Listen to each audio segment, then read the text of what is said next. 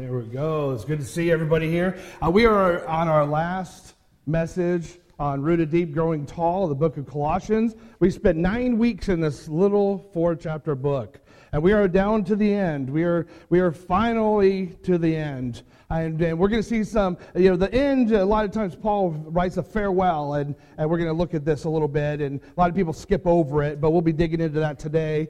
Um, but nine weeks, next week, we'll be doing Palm Sunday. After that, we'll be doing uh, Easter, Resurrection Sunday. I don't really like the word Easter too much. I like Resurrection Sunday. It just really puts its emphasis on what we're really celebrating. And then we have baptism. Then we're going to do a revival Sunday. And then we'll be opening up the book of Philippians and we'll be studying about 12 weeks through the book of Philippians. So get excited, start reading Philippians ahead of time if you'd like. Um, get prepared because we will get digging deep again. Um, and uh, it's a great message, a great series. I've, I've uh, preached on Philippians before. It's one of my favorite books out there. So uh, I look forward to preaching through that book. Um, there's an old legend, an old story that speculates on what happens after Jesus ascended to heaven. So Jesus re- dies on the cross, he, he uh, resurrects, and then he spends 40 days, and then he goes to heaven in what they call the ascension. And so there's this old story, this old kind of myth. It's a fictitious story. It's not true. We don't know for a fact, at least. But it's, a, it's an interesting story that kind of describes a, a conversation that happens in, in heaven with Gabriel, the archangel, and Jesus after the ascension. And it goes like this it, it says, uh, Gabriel sees Jesus, and, he's, and so he goes and approaches him and says, Master, you've suffered terribly for humans down there. And Jesus replies, Yeah, I did. I did. You know, I, I, I took, took a beating. Gabriel says, You know, do, do they know about how you love them and what you did for them? And Jesus says, Some do, most don't. At least not yet. Right now, I have a handful of people that I've told and that witness it, and they know, but eventually it'll get more people will know about it. Well, Gabriel looks at him kind of perplexed, and he says, Well, what have you done to let everybody know about your love for them? Jesus explains, Well, I've asked my followers to tell others about me. Those who are told will in turn tell others.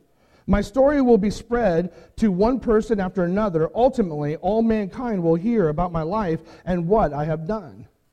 Now, Gabriel, looking at him a little skeptical, he says, Well, yeah, but wait a second here, Jesus. He says, Well, what if Peter and James and John grow weary? What if the people who come after them forget? What if way down the line, the centuries later, people just don't tell others about you? What happens then? Do you have any other plans? And Jesus looks at him and says, No, I don't have any other plans. I don't have any plans. I'm counting on them to do it. Now, Jesus' plan has not changed from 2,000 years ago to today. It hasn't changed one bit. His mission was always to seek and save the lost. Has always been there. That's his plan. That's what he's always came to the cross for. That was his whole mission. He laid down his life for to pay the penalty of our sin. He declared in definite terms that he is the only way to heaven. In John 14, 6, he says, I am the way, the truth, and the life. No one can see the Father except through me. And so there's an exclusive, uh, exclusiveness that he says. And, and this is his whole mission, is to bring people to a relationship with Jesus. That was the, his message, and that was his mission. That's why he came. See, Jesus said his mission is also our mission. His mission to bring people to, to salvation, to save the lost, was his mission, but he also said it was our mission. He told his followers, As the Father sent me, I also send you. His parting words were, Go, make disciples of all the nations. The Bible insists that his plan is simple. Faithful people are to teach others about Jesus. It's simple. It's that simple. These people then turn or teach other faithful people who will in turn tell others and so on and so forth. I remember years ago I was, uh, I was in Amway. Anybody remember Amway? They're not around too much anymore. They've had some issues, but, uh, but I remember learning how to, to kind of promote Amway and sell Amway. And We had the circle diagram and say, look, you know what? If you buy this many products, you'll get these many points. And then you get you teach your people to teach that and so on and so forth. And you have this what some people think is a pyramid, but it's really not. It's just a, a network of people. Well, the same thing's true here. You tell one person about Jesus and they get saved. Well, guess what? They go tell another person. They go no, tell another person, and chain reaction happens. The message of Jesus spreads one person, one family, one church at a time across the street, across the miles, and across the centuries. This message is about that, that message of Jesus and how we are to do this simple plan. We are to live a life on mission. We are to live out Jesus' mission here on earth. You and I are a product of this plan. If you, if you think about it for a minute, you and I are a product of this plan that happened two years ago, or 2,000 years ago. Not two years ago, 2,000 years ago. My, I, I have a stepmother who is godly, who loved me enough to tell me about Christ.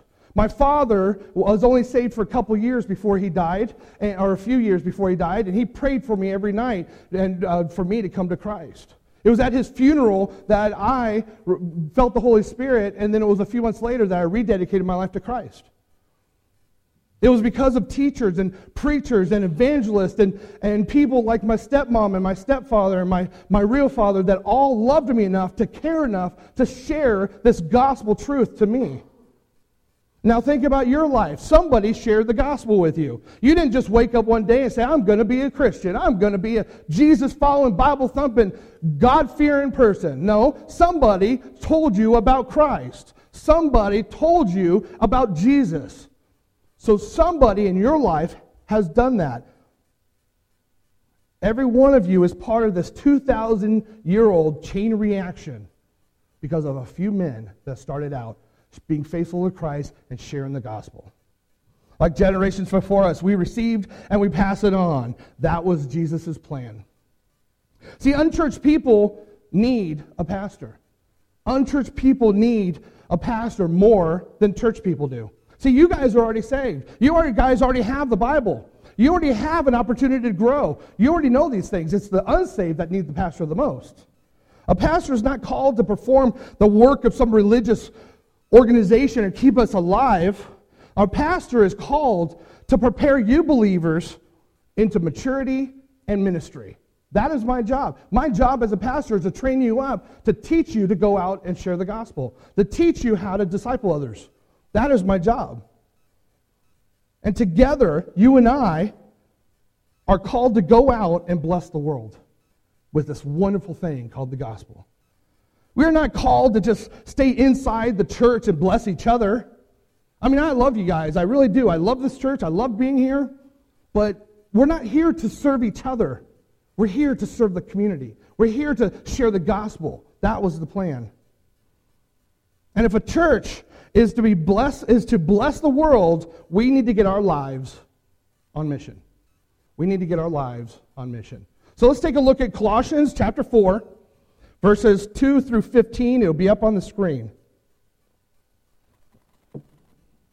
Starting in verse 2, it says, Continue steadfastly in prayer, being watchful in it with thanksgiving. At the same time, pray also for us that God may open, the, open to us a door for the word to declare the mystery of Christ on account of, what, of which I am in prison, that I may make it clear which is how I ought to speak.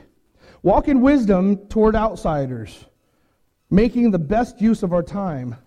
Let your speech always be gracious, seasoned with salt, so that you may know how you ought to answer each person. Now, this name right here, I've struggled with this. I'm going to do a little rabbit trail here. I looked this up on my Greek dictionary, and I tried to say this name about a dozen times before I got here Sunday, so I'm going to screw it up anyway. But it's supposed to be Tukikos. That's how you're supposed to pronounce it. So I'm going to mess it up again, so I, watch me. Um, Tokikos will tell you about my activities. He is a beloved brother and faithful minister and fellow servant to the Lord. I have sent him to you for this very purpose, that you may know how we are, and that he may encourage your hearts. And with him, Onesimus, our faithful and beloved brother who is one of you, they will tell you of everything that has happened or has taken place here. Aristarchus, my fellow prisoner, greets you, and Mark, the cousin of Barnabas, concerning whom you have received instructions. If he comes to you, welcome him. And Jesus, who is called Justus, these are the only men of the circumcision uh, among my fellow brother or fellow workers for the kingdom of God, and they have been a comfort to me. Epaphras, who is one of you, a servant of Christ Jesus, greets you, uh, always struggling on your behalf in, in his prayers, that you may stand mature and fully assured in all the will of God. For I bear witness, bear him witness that he has worked hard for you and for those in Laodicea and in Hierapolis. Luke, the beloved physician, greets you, as does Demas. Give my greetings to the brothers at Laodicea and to Nympha and the church in her house. Let's pray. Father God, as we open up these words, as we, we open up the scriptures here in Colossians, Father God, open our hearts and our minds to you. Teach us what you'd have us learn. Guide us. We ask the Holy Spirit to be here right now so we can grow in grace and knowledge of you. In Jesus' name, amen. Paul wrote this letter while he was in prison, and he didn't know exactly his fate. Uh, we know later that he was going to um, die, but, but he, he wasn't in prison because of a violation of his faith. He was uh, or, or uh, I'm sorry, he wasn't in prison for a criminal violation. He was in prison for a violation of his faith. He was in prison because he was sharing the gospel and the people didn't like it, so they arrested him. Now, the people that he's listed in these verses were Christians whom the Colossians knew. These were familiar names. People knew who they were. They've met them. Some of them were following Paul after they were already in Colossus before. So these people had firsthand knowledge of who these folks were. And these Christians were God's church serving outside the walls. There are people that were, instead of staying in Colossae or in Ephesus or wherever they were going, wherever they were from, they went out into the community and shared the gospel and traveled with Paul. They were people, they were church members that went outside the walls of the church. And they serve as a model for us to be. There's, it's a great model for us to follow if we're going to be a church that wants to live on mission and get outside of these walls. When I first came here, we talked about that quite a bit. We want to get outside the walls. We want to get in the community. And we and I, I drilled you guys on questions about that and how serious you were. And this is the this is going to be some some things, some tools that we can look at to do that very thing. Because I know your heart is to get out into the community. I know that. So these are some steps that we're going to learn, and we're going to look at these folks and learn uh, and see their example. And the first step we want to look at is God's church needs to pray for opportunities in others. God's church needs to pray for opportunities in others. See, in the very beginning of the text, in chapter 2, it talks about this fervent prayer, or in, in, my version, it said something about steadfast prayer. And it's talking about just praying diligently. And that's something that's a great starting point. That's the first thing we should be doing is praying for others and opportunities. Anybody can do that. Everybody can do that. Every Christian is expected to do that. We pray because we, we love people. We pray because we want our, our brothers and sisters, our biological family, to come to Christ. We want our parents to come to Christ. We want our cousins, our children to come to Christ. We do this because we care. We love them, so we want to pray, and we need to do it fervently. We want them to accept Christ, and that's a challenge. Anybody that's ever done any witnessing, it takes a while. The average, they say, is about 40 times of hearing the gospel before somebody actually accepts the gospel. So if it takes 40 times, that's a lot of work. That's a lot of gospel presentations. And it's a challenge that's bigger than ourselves because you know what? When somebody comes to Christ, it's not because of the great wisdom or great words that we use, it's because the Holy Spirit has convicted them and led them to accept. God has revealed himself to them through the work of the Holy Spirit. So that is way bigger than us. And the mission is still God's mission. So we pray because we care, and that task is bigger than us. And without his help and power, no life can turn toward heaven.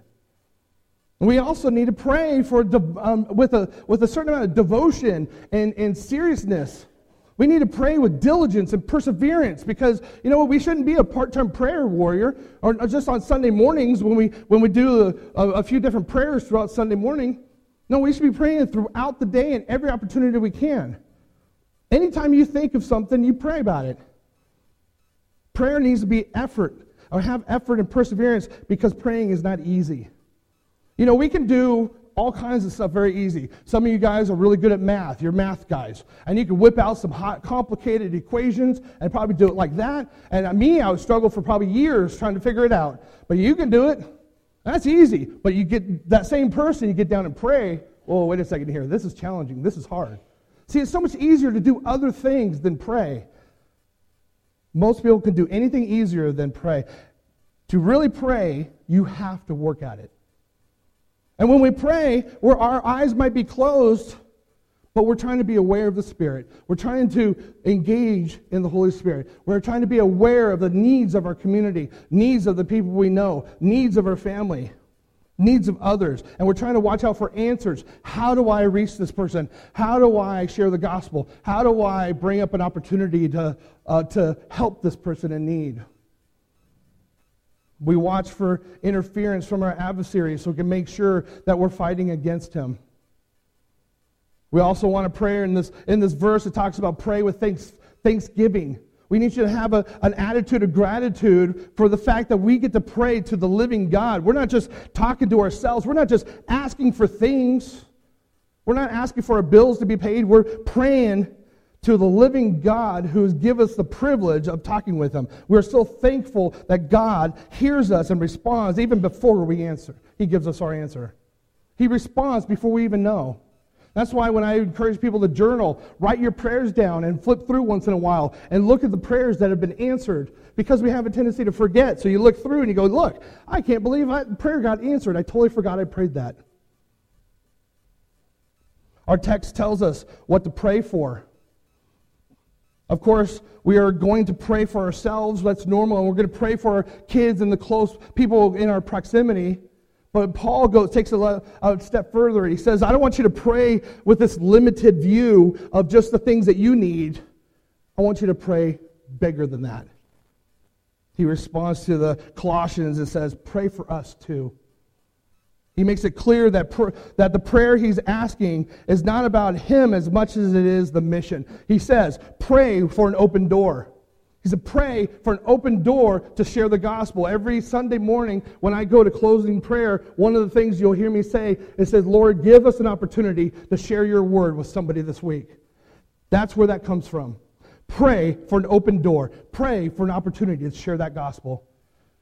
Pray for clear preaching and teaching. So when somebody does come, I have the words that will reach them.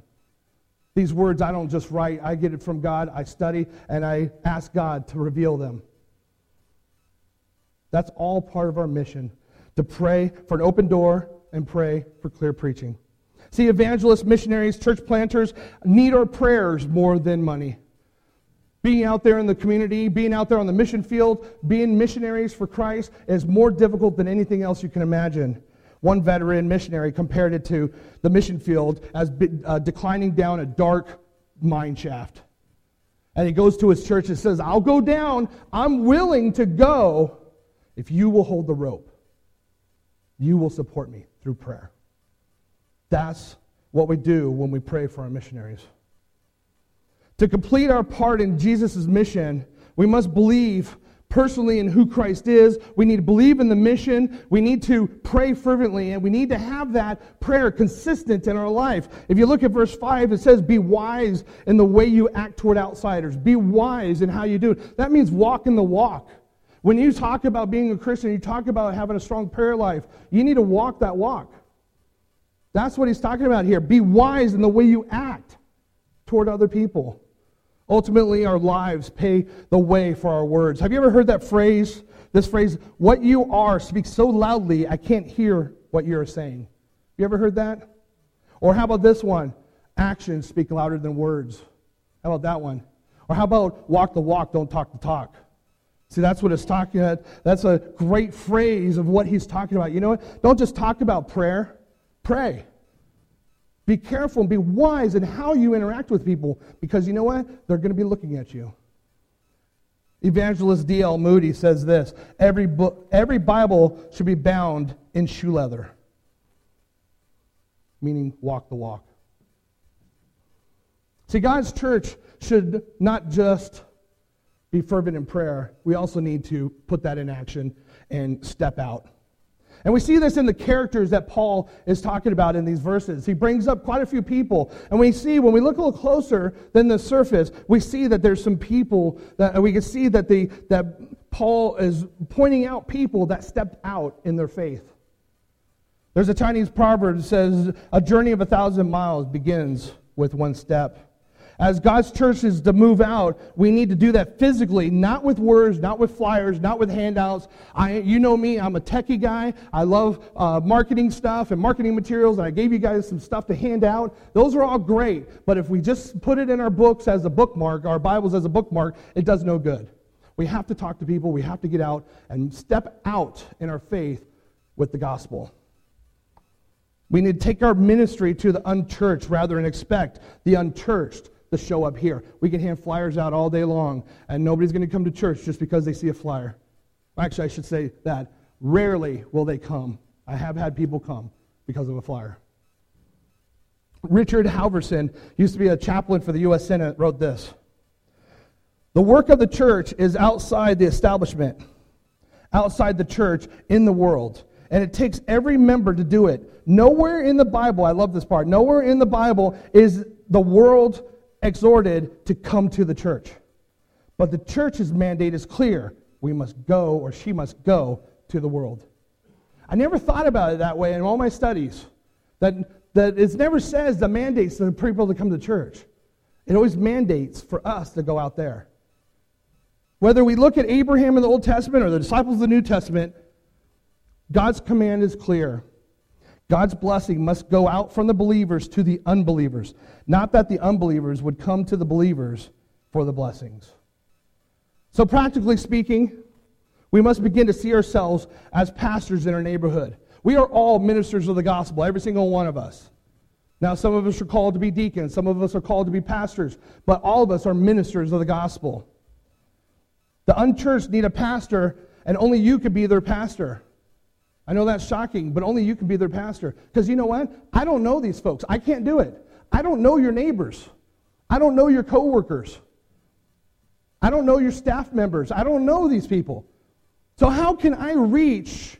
Let's say there's about 35, 40 people. Let's say there's 40 people here, an average of four houses, five houses around you that you can probably reach. What is that? Do the math, Robert. 200? I'm, I'm up here preaching, so I don't I can't think and preach at the same time. 200? 200 people, 200 households. I can't reach that, but you can. You can go to these folks and you can minister to them and you can be their preacher. You can be their pastor. You can, show, you can minister to them.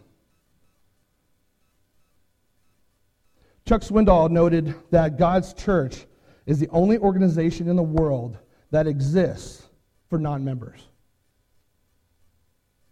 Serving within the church is important. I'm not, disclo- I'm not saying that. I'm not saying that serving the church is not important. I'm saying that we are a church family and we need to take care of each other. And I will say that over and over and over again. But we exist as a church not to serve ourselves, but to serve the community. We need to step out if we're going to function as God designed his church to function. We have to step out. So we have to pray fervently. We have to step out. Step three is God's church needs to serve God. It needs to serve God. Now we see this in emphasized in Tychicus or whatever his name is, and Epaphras. To serve God is different than volunteering. See, you can volunteer in a computer lab. You can volunteer in the nursery because you love kids. You can volunteer doing the multimedia because you love computers and graphics. You can, you can volunteer at mowing the lawn because you love to be outdoors. You can volunteer and all kinds of stuff. You can volunteer at a hospital. Gary Wallace used to volunteer, or I think he still does, volunteer at the hospital all the time. That's a wonderful volunteering opportunity. Nothing wrong with that. But there's a difference between volunteering and serving God. When you serve God, you go where God wants you to go. When you, when you volunteer, you pick and choose where you want to volunteer. There's a difference. Uh, Tychicus is noted to be a, a, fellow servant of the Lord. In verse 8, Paul's clear that he's sending him to Colossae. He's sending him to give testimony of what's going on. He's not volunteering. Paul's clear in verse 8 I'm sending him. So welcome him. Epaphras is noted to be a servant of Christ Jesus.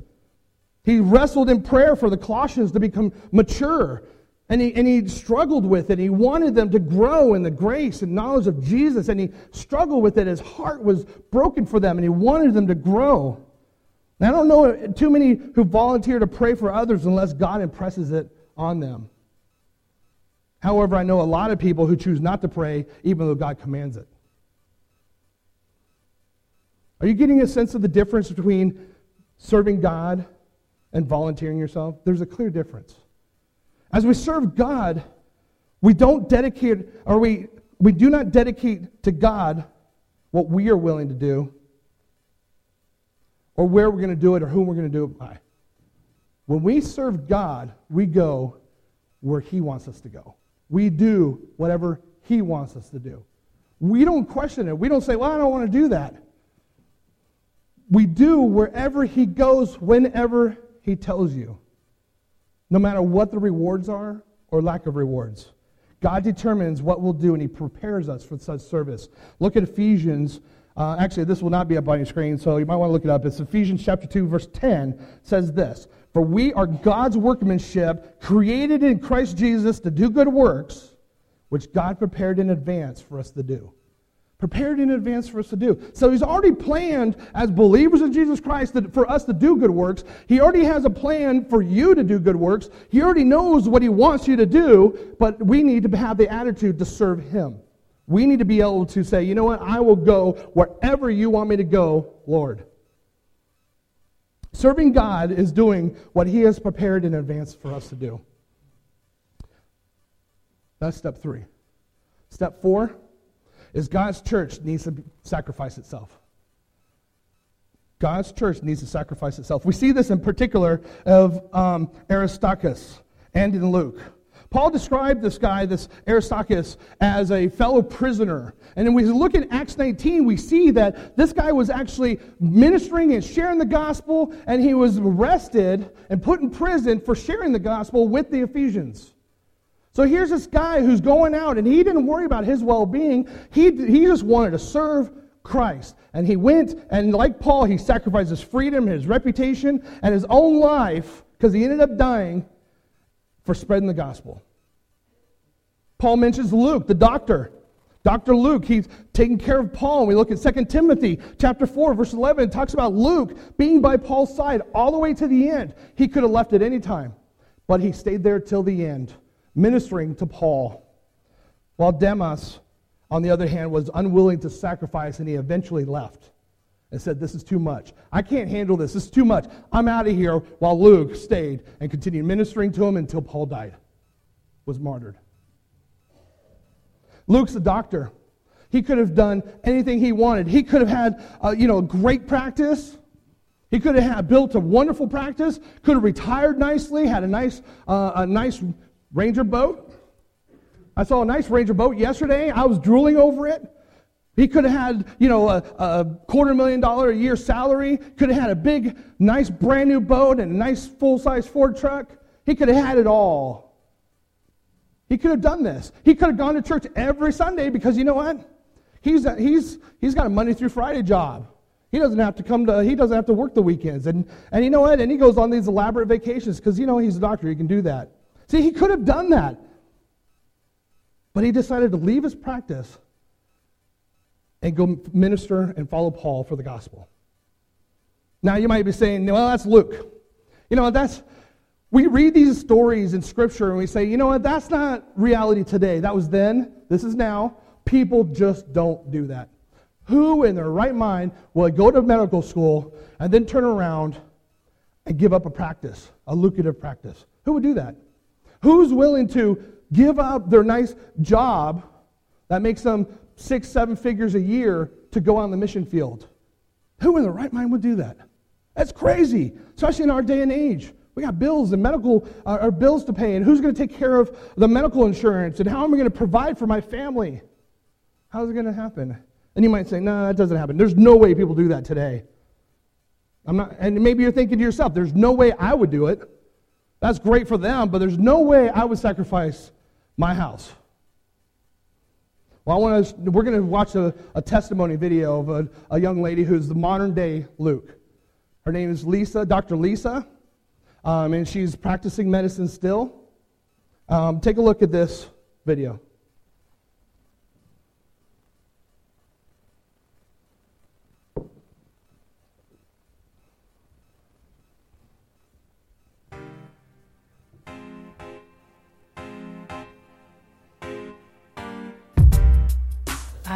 First decided to become a doctor when I was 16, I believe. And um, I was applying for college. Was I going to follow my father's footsteps, which was electrical engineering? I gave it up to God. He just showed me certain signs that said it's going to go to medicine. It took me four years of college and four years of medical school, and then um, God directed me to family practice. I wanted to be a missionary. I knew that God was telling me that I needed to serve um, people. I, I, just had a passion for people of other um, cultures. And so I imagined myself in another country actually. When I was in residency, um, our Mosaic started to do um, small trips to Ensenada with groups of eight, um, 12. Our small group would go down and we would just serve a family um, in the poorest of poor neighborhoods. Then we had this mega trip and we had a medical clinic. The patients, after you know treating them, they would just open up their lives to us. They would start to share um, their hurts and their pains and their, their fears, and they were so open spiritually. And we felt that this was like the perfect opportunity for someone to share Christ with them at that point. Pastor Erwin, he went down there with us on that first uh, big trip, and he said, You know, why are we waiting to serve once a year or twice a year on these mission trips? Why can't we serve, you know, where we are and do what we're doing down here, you know, in LA? So uh, through a series of events, God enabled me to start open this clinic uh, in the heart of East Los Angeles. Health professionals are not like running to start clinics in East Los Angeles um, because it's not a place to make big money. The payers, such as um, Medicaid or Medi-Cal, are very poor, and it's very difficult to make a lucrative practice in that area. So, per population, there are very few doctors. East LA has a population um, under the poverty level. Um, mainly, I would say approximately 80%. There was so much need, and I wanted to open up a, a clinic to serve these people um, with medical attention, um, and great, competent care um, in, a, in a nice environment, but also offer them Christ as well as a means of healing. It is quite dangerous to be in El, El, Sereno or East Los Angeles. There's a street right behind our clinic that's known for a lot of heroin use and um, a lot of gang violence. It was a very difficult time when I was working um, 60, 70, 80 hours a week, having um, to come home and my ch- child was already sleeping. And it was hard for my husband. I didn't really even see it happening, but he had to pick up my daughter, feed her, bathe her, and put her to bed, and then I would get home. Sometimes it felt like I didn't really have a life of my own. My life was just for, for my patients. There are nights when I can't even sleep because all of a sudden all the stories of all the patients are coming back to me.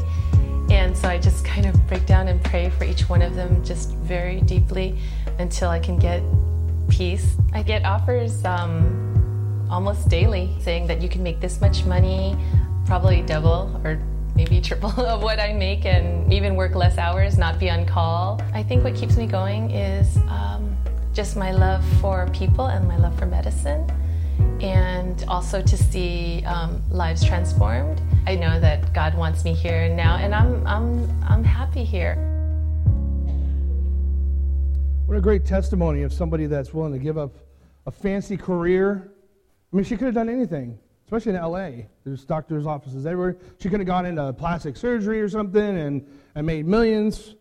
She could have been a, a surgeon, made millions. She could have done anything. But she followed God. She served where she felt God was leading her. She didn't volunteer. She went where God told her. And, she, and God started opening up doors for her. And now she, and did you see the end? She goes, You know what? I keep doing this because I love people and I love medicine. God put her in this place. It's not about money. It's not about, about what, we, what we can achieve in this life. It's not about our, our status. It's about serving Christ above all else. Now, you might say, wait a minute, you know, what a, what a waste of talents. What a waste of talents and opportunities. You know, she could have gone and done this big practice and then donated extra money. Like, you know, she becomes a millionaire, she could have donated half of her income toward a church, like Covington Baptist Church or something. She could have done that. But know what? God wanted her where she was. And she was faithful to him. You know, you might be asking, well, you know, that's just too much.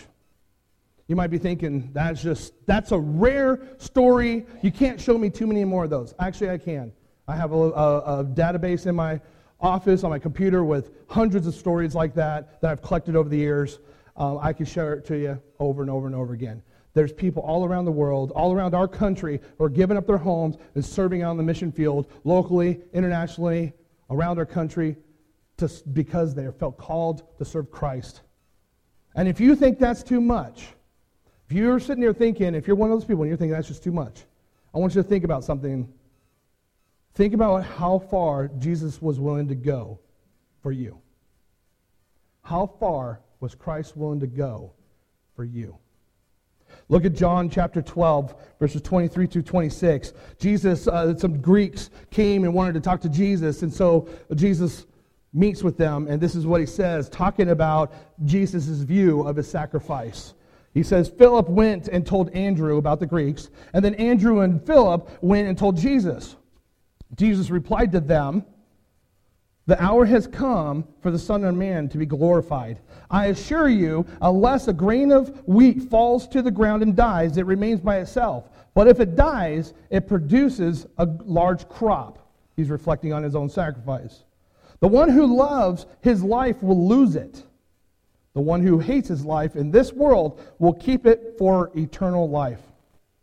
If anyone serves me, he must follow me. Where I am, there my servant also will be. If anyone serves me, the Father will honor him. Now my soul is troubled. What should I say? Father, save me from this hour? But that is why I came to this hour. Father, glorify your name. Jesus is putting it in the right perspective. He's saying, you know what, if he dies, there's going to be a great crop. And if anybody's going to follow him, we need to be willing to sacrifice. We need to be willing to go and sacrifice like he did. Practically speaking, sacrificing is not a waste of talents or opportunities, but strategically investing in opportunities with the highest rewards.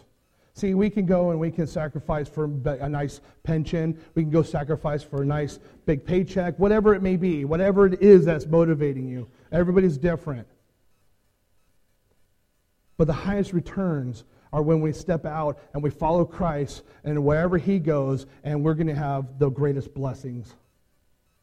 The missionary Jim Elliot, who went down to South America, says this. He says, he is no fool to lose what he cannot keep in order to gain what he cannot lose. See, some of you are sacrificing your comfort and your reputation and, and your name, and, and you sacrifice these things when you share the love and truth of Christ with your family and when your unchurched neighbors and when your coworkers. Some of you are doing that, and this is what happens when you do that. You will lose some reputation. You will be called a Bible thumper, and when they do that, you say thank you. You will be uh, ostracized because of it. That's okay. Jesus was too. Some of you are, are sacrificing your comfort and reputation by being the pastor to your family. You're ministering to your family, and you're serving God when you serve them. Some of you are losing your comfort because you're being the pastor to your neighbor, and then they move from strangers to those who you serve. Some of you are being the pastor to your coworkers, and instead of them being your competitors trying to chase that promotion, they're your congregation instead. By being a pastor to your classmates, they move from being peers to prospects for Christ. See, when I worked at Helzberg Corporation, Helzberg is a jeweler. I was a store manager of a high end jeweler. I was uh, on, the, on the way to being um, uh, number one manager of the year a couple times. I was very successful when I did. But you know what? That wasn't too important to me. You know what was important is when I was there, I was the minister. I felt I looked at myself as the pastor of that store. And it kind of happened naturally. I didn't intend it that way. It just kind of happened. And then after I matured about it and I realized what was going on, I embraced that role. And what happened was through those times, I've been able to share the gospel with almost everybody that I worked with. I hired a homosexual guy, and he knew he was, you know, he, he we both knew, we talked about it, and he knew that I was a Christian, that I had a different view, and he was gay, and, and we sat down one time, and I said, you know what, I have no problem with you. I just disagree with your lifestyle but I will treat you with respect every single day. And we had a great relationship, and I shared the gospel with him. I shared the gospel with a young lady named Tiffany, who, who for years, he was like my mentor for a few years. And, and I tr- uh, talked to her about the gospel. She would never accept. And then years later, she called my house, and Jenny was able to lead her to Christ. I've shared that story before. She was able to lead her to Christ. And now it's been over 10 years, and she still goes to church. She's still faithful. She loves the Lord because I was able to pastor her at, as a coworker. Because of sharing the gospel uh, and because of me ministering to the people at work, my old boss came across me when he was going through a divorce. When he was uh, going through a divorce, guess who he called? Me. I was the only pastor he knew. So he called me. He says, Hey, man, I need to talk. I'm going through a divorce. And he shared all these things that were going on. And I said, All right, man, let's talk. I said, Have you accepted Christ? He said, No. I'm a Catholic. And I said, well, that's, that's okay. Have you accepted Christ? And I would keep going back and forth. And I still have not, he still has not quite committed, but I'm still his pastor. And this happened back in 2007. It's 10 years later or so. I'm still his pastor. He lives in Arizona. He'll call me from time to time. like, hey, how you doing? And I pray for him every time. And if he's watching the video or listening to me, hey, you know, but he, I ministered to him. Because here's my old boss. He was my boss and I've been able to share the gospel with him. That is sacrificing. That is serving. I found out that when you sacrifice yourself as God commands, the sacrifice is really never a sacrifice. Do you think I, I was I'm upset for sharing the gospel with those folks? Did I get some pushback? Sure. But you know what? I would rather have those phone calls I'd rather have those opportunities to share the gospel. I'd rather see my friend Tiffany be in heaven with us someday. It's no sacrifice. The satisfaction in life and eternal rewards are so great that sacrifice pales in comparison. But when you protect yourself, when you focus on yourself and you protect yourself, you're like, oh, I can't do that. I can't. I got to have my house, or I have to. I have to have these things. Or, or I have to have the time to do this other stuff. Then when God commands you to do something, it'll become, it'll feel unreasonable. It'll feel like, no, there's just, there's just no way. This doesn't seem right. It's because we're holding on to stuff. The choice is ours. But if we're going to move out and live a life on mission as God's church, we must choose a life of sacrifice. And the fifth and final step is that we, the church needs to overcome failure. We see this in particular in Onesimus and in Mark. Onesimus is a man who's stigmatized by his past. He's a runaway slave. And so he had the stigma of, of, of, of being a slave and, and, and uh, poor reputation, but that did not stop him. That he didn't look at that and say, oh, that makes me disqualified. There's a lot of people that look at their past and they say, I can't become a preacher because I'm not good enough, or look at what I've gone through. I shouldn't be one. Well, let me tell you this that is hogwash. If God is calling you to preach, preach. God has called you to teach, teach. Let go of the past. Mark was a man who deserted Paul in the earlier missionary journey. Mark didn't allow his past mistake to disqualify him from serving God. He didn't let that. Look at Peter, how he denied Jesus three times. Look at David and Bathsheba. I mean, that story alone, you scratch your head and you think that guy should not be qualified. The dude looked at another a wife, a wife of another guy and then sent her husband to go get killed so he can have her. Imagine if that happened today. That's messed up. But yet God used him. Noah getting drunk and naked, not my Noah, another Noah on the ark. Okay? Getting drunk and naked and acting a fool of himself. And yet God used him. You can go on and on. You know the great thing about the Bible, one of the wonderful things I love about the Bible is this. As you read the stories, you read through the characters on this, they are the most dysfunctional, jacked up people you can think of. And yet, God uses them and tells them that, they're, that He loves them and is uh, giving them opportunity to serve. That is one of the greatest blessings outside of Christ in the Bible. All of us have things, but God allows or uses us. I'm not the pastor because I'm, I have a perfect past or a perfect presence. There's things in my life that I've done that I'm ashamed of, but you know what? The day I accepted Christ, that is no longer an issue. There's things that I've done that I would not share with you because, but you know what? It doesn't matter because God has forgiven me. It doesn't matter anymore. I've made my share of mistakes. There's things, believe it or not, I've put my foot in my mouth here in the pulpit. I know it's shocking, but I've said things that maybe I should have not said. I know, it's strange, but it happens. But you know what? I get up every Sunday, and, I, and uh, throughout the week, I prepare a message. And every week, I give it 20, 30 hours a week, me- thinking about the message, concentrating on the message, preparing the message, preaching the message to myself. It doesn't stop me just because I put my foot in my mouth one Sunday, or I make a mistake, or I can't say a certain name, or I, or I screw up something. That's not going to stop me because I'm called by God and I'm going to go and do whatever I can for God.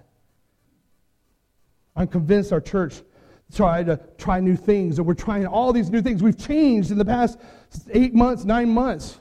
I'm coming up on a year here, and I'm going to preach a revival message again on my around my one year anniversary. And and we've done a lot. And there's some things that worked great, but there's also some things that we didn't get the fruit that we hoped for. Does that mean that we're not going to try new things? Does that mean we're not going to go out into the community? No. We're going to continue going. We're still going to look at new ideas. We're still going to try new things. It happens. See, the only people who don't make mistakes, hear me now, the only people that don't make the mistakes are those who never do anything. Those are the people that don't make mistakes.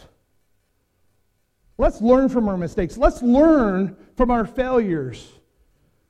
Let's don't let fear keep us from making mistakes and keep us from serving God. We can be forgiven. We are forgiven from our past and our present and our future mistakes, and we are useful to God. Overcoming failure requires that we know failure is not fatal and that we focus on our ministry rather than our mistakes. When you make a mistake, don't worry about the mistake, move on. Correct it, move on. Focus on the ministry. Focus on how you're serving and how you're following God, because that's what's important. We all make mistakes. If you focus on the ministry, serving God by serving people, you will not allow the fear of failure to keep you from being used by God. Leighton Ford says this. He says there are two dangers that the church must avoid. Two dangers that the church must avoid isolation from the world and imitation of the world. Isolation from the world and imitation of the world. If God's church moves out, we will never be in danger of isolation from the world. If we live a life on mission, we'll never worry about being isolated from the world. But if we don't move out, we'll be in danger of both. It is our mission, your mission. It's the mission you were made for, was to live a life on mission, serving Christ and going out with the gospel, making disciples. Point others to Christ. Point others to Christ. So your mission involves five steps. Pray fervently, step out, serve God, sacrifice, and overcome failure. You do those five steps, and you apply those in everyday life in your ministry you will start serving God and you will see the blessings from that on a regular basis. It's not mission impossible. You can do that. You're not on your own. Christ started this mission, and when we seek Him, He will be there partnering with us in this mission. We are made for this mission. Now, there are plenty of opportunities to live a life on mission. This one thing we did not announce in announcements that I wanted to announce now is that this two, uh, this Wednesday at six o'clock. Actually, we'll make it six thirty because of choir practice. Um, at six thirty, there is an outreach meeting. And what the outreach meeting is, is if you want to get involved in the ministry of going out to the community, and all of you can do something, all of you can do something, come to this meeting. I have some plans in the works, some things that we're going to do and I would like to do, and we need to start strategizing those. And we can do it. It's not an issue. But I need your help. I need you to step in and do missions. You need to be a mission focused church. And the only way we can succeed, succeed in growing people toward Christ and bringing more people to Christ is if we step out of these walls and get out in the mission field. So come to that meeting. Come to that meeting. If you can't make it, send a spouse or something. Come to the meeting. Next week, I'll have, starting next week on the back of the bulletin, I'm going to have ministry opportunities for you. And they'll be listed there. Every week, there'll be mission or opportunities for you to serve. We got a lot of stuff going on. We got small groups going on. We have Bible studies going on. We have different areas. I need people with IT experience. I need, uh, we need people to help do some labor work around here. But work parties coming up with some work to do. There's things to do. We can do this, but we have to work together so we can join forces and go out and make an impact. When I came here and preached about the revival, I said, imagine if we work together and what kind of impact we can make on this community.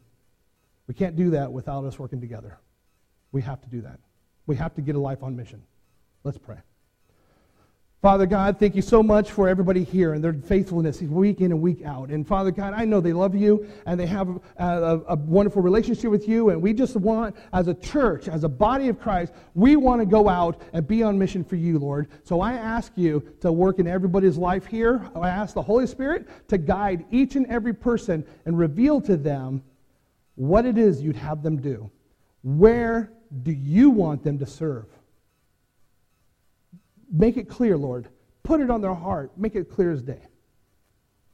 Guide them, Lord, so we can get out to the community and share the gospel often as we can. Father God, thank you so much for this wonderful day of worship and this wonderful day together. And thank you for having the privilege, giving us the privilege to be able to speak to the you, the Creator, anytime we want. We love you, Lord, and we accept your mission. In Jesus' name, amen.